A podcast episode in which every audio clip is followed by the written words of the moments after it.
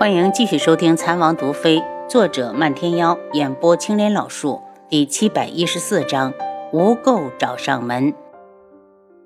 我在想，如果我是男儿的话，我一定要娶了玉牙，这样我们就能永远在一起了。楚景儿说的不切实际的话。于牙家很快就到了，当他看到大家这么早过来，愣了下。见过王爷，见过王妃。于牙。你娘在家没有？楚清瑶问。在呢，娘在院子里喂鸡。于姑娘，本王要见你娘。轩辕志不想拐弯抹角。王爷里面请。于牙的心提了起来，不知道是不是昨天进宫给娘惹来了麻烦。如果是的话，他都不知道该怎么跟娘解释。看出他的紧张，楚景儿拉住他：“别紧张，是好事。”余牙看了眼黄万和，又急忙的收回目光，感觉到他也在看自己，他的脸倏地红了，领着大家进院。余夫人急忙过来行礼：“老夫人免礼。”轩辕志道：“不知王爷大驾光临。”余夫人暗暗地瞪了一眼余牙，以为是他惹了祸。楚景儿笑道：“大娘，王爷是来为余牙说媒的。”说媒，于夫人愣住。她的于牙年纪确实不小了，可是以于家的家世，她也嫁不到什么好人家。她很好奇，对方到底是什么身份，要惊动王爷亲自上门。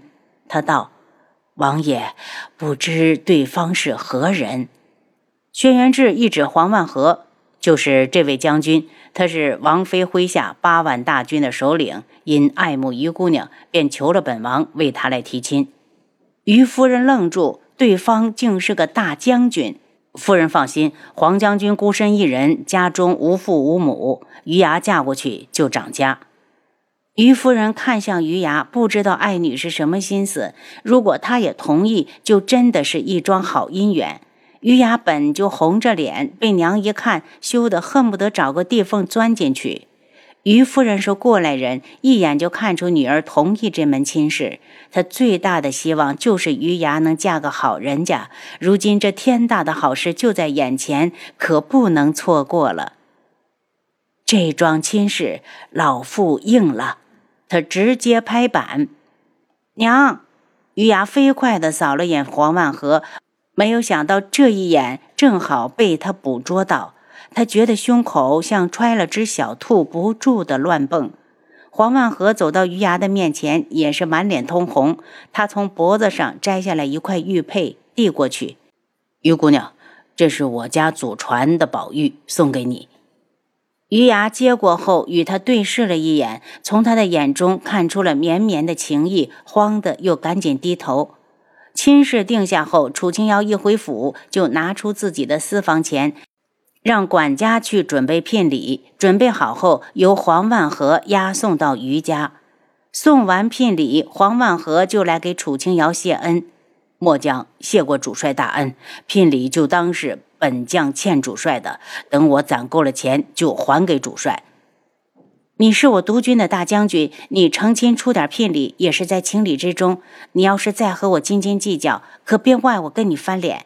楚清瑶责怪地看着他，我这么做也是给余牙长脸。皇后不是看不起他吗？说他没有资格进宫吗？我就让他看看，他看不起的女子怎样在京城里风光大嫁。黄万和震惊，没有想到主帅这么护短。不过护着的可是他中意的女子，他高兴都来不及呢。明日王爷就进宫，让皇上给你们赐婚，然后选个吉日，先把亲事办了。黄万和好不容易遇到心动的女子，自然也想早点娶进门。楚清瑶的话正合他意，他赶紧谢恩，全凭主帅做主。第二天早朝刚过，皇上赐婚的圣旨就到了于家。于夫人手捧圣旨，还觉得这一切都是梦。于牙，这是真的吗？皇上真的为你们赐婚了？娘，是真的。于牙笑着扶着娘，一想到成亲之后再也不能像现在这样时时的陪着娘，他就伤感的红了眼眶。傻孩子，男大当婚，女大当嫁，你哭什么？我舍不得娘。玉雅忽然抱住娘，哇哇大哭。舍不得娘，那娘就去智王府退婚。于夫人被她哭的也跟着抹眼泪。儿子参军了一年到头也在家待不了几天，身边就这么一个女儿，他比谁都舍不得。可他也不能看着这么好的姻缘从于牙的身边溜走。那个大将军从各方面来看都是女婿的最佳人选。听娘这么一说，于牙有点傻眼，狠了狠心道：“娘是不是也舍不得我？那我就去退婚。”于夫人啪的打了他一下，再说疯话就别再认我这个娘。娘一会儿就让人给你哥捎信，告诉他你定亲了，还是皇上金口御赐的婚姻。轩辕志下了早朝回来后，直接来看楚清瑶。阿楚，柯雪下个月就要嫁到韩家了。他一脸的笑意。今天早朝时，韩尚书就当着百官的面提出成亲之事。皇上欣然应允，当即查了日子，定下下个月初六。看来我得准备礼金了。不知为何，楚清瑶竟然生出一股尘埃落定的感觉。下午时，韩青义被暗卫带进了天际阁。瑶儿，我回来了。韩青义比以前更加的清瘦，五官也立体分明了许多。青义表哥，你可回来了？舅舅把成亲的日子都给你定了。楚清瑶拉住韩青义：“怎么样？伤好了没有？可千万别耽误了洞房花烛夜。”好了，韩青义道：“瑶儿，你能让我进宫去见见柯雪吗？”不如我禀了王爷，让他把公主接出来。楚清瑶让七绝去叫王爷。大概是轩辕志也听说韩青义回来了，一进来就说：“我已经命人进宫去接柯雪了。”柯雪公主被带到王府，与韩青义匆匆见了一面，便被送回宫中。反正下个月就成亲了，他们以后有的是时间相处。这段日子，暗卫的消息陆续的传回来，无非是在各地都没有发现靖主的踪迹。轩辕志的眉头皱着，坐在书房，心里盘算着：等阿楚生完孩子，他就亲自出海，就算天涯海角，他也要手刃仇人。七杀从外面进来，王爷，帝凤鸣来信了，给我。轩辕志接过信，急切地打开，看完之后不免有些失望。坤二招供的东西和坤一说的一样，好在帝凤鸣说他们这些日子监视海上，扣下了一艘船，船上有七八个人，都是少年模样，只是可惜最后这些人跑了。韩家陈旭宇院子里，他在外面看了一会儿花，觉得累了，便回屋休息。这几天因为定下了韩青义的婚事，整个府上都在忙碌，就连韩清风也不能幸免。他才刚进屋，就觉得脖子上一凉。谁？他惊呼一声：“陈旭宇，你倒是挺有耐性，还能坐得住韩家夫人的宝座。”这个声音他至死都不会忘，是那个叫吴垢的少年，就是他毁了他。他想要冷静，身子却控制不住的发抖。男子嘲弄的轻笑：“你在怕什么？是不是那一天一夜让你回味无穷？”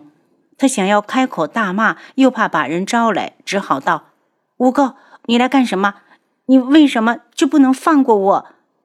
我不是放过你了吗？要不然你早就身败名裂了。吴垢一脸阴冷，废话少说，我要知道楚清瑶的现状，只要是关于她的，都说给我听听。你和他有仇？不得不说，陈旭宇的直觉很灵敏。不是你该关心的事情，最好少管。吴垢不满他的猜忌。这里是尚书府，你还这么嚣张，就不怕被人发现了？陈旭宇觉得自己受够了，这个吴垢就是个魔鬼，他怎么能如此的阴魂不散？他一定会不得好死的。吴垢阴森森的道：“你尽管试试，看看韩尚书有没有人能拦得住我。只要我想，转眼之间就可以杀光这府上的所有人。你放开我！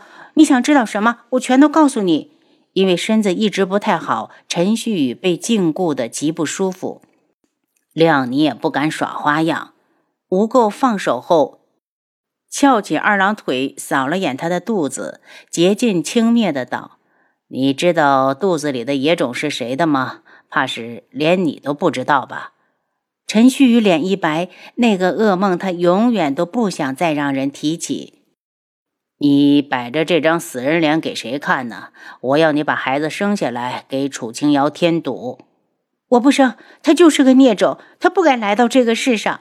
陈旭宇的声音突然大起来：“叫你继续叫，等一会儿我就让你看看韩清风是怎么死在你面前的。”吴垢一脸的威胁。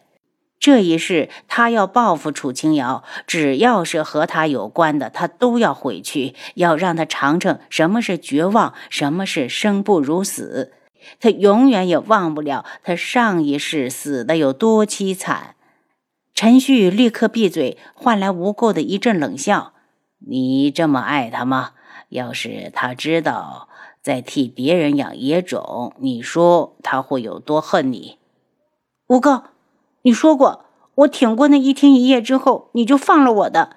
陈旭宇愤怒，我不记得了。你可以不配合我，然后选择鱼死网破。陈旭宇不想再和他废话，既然他想知道楚清瑶的情况，他不如早点说完，好打发他滚蛋。楚清瑶怀孕了。你说什么？吴垢发狠地盯着陈旭宇。真是太好了，楚清瑶，我一定要让你的孩子胎死腹中，让你永生永世活在痛苦之中。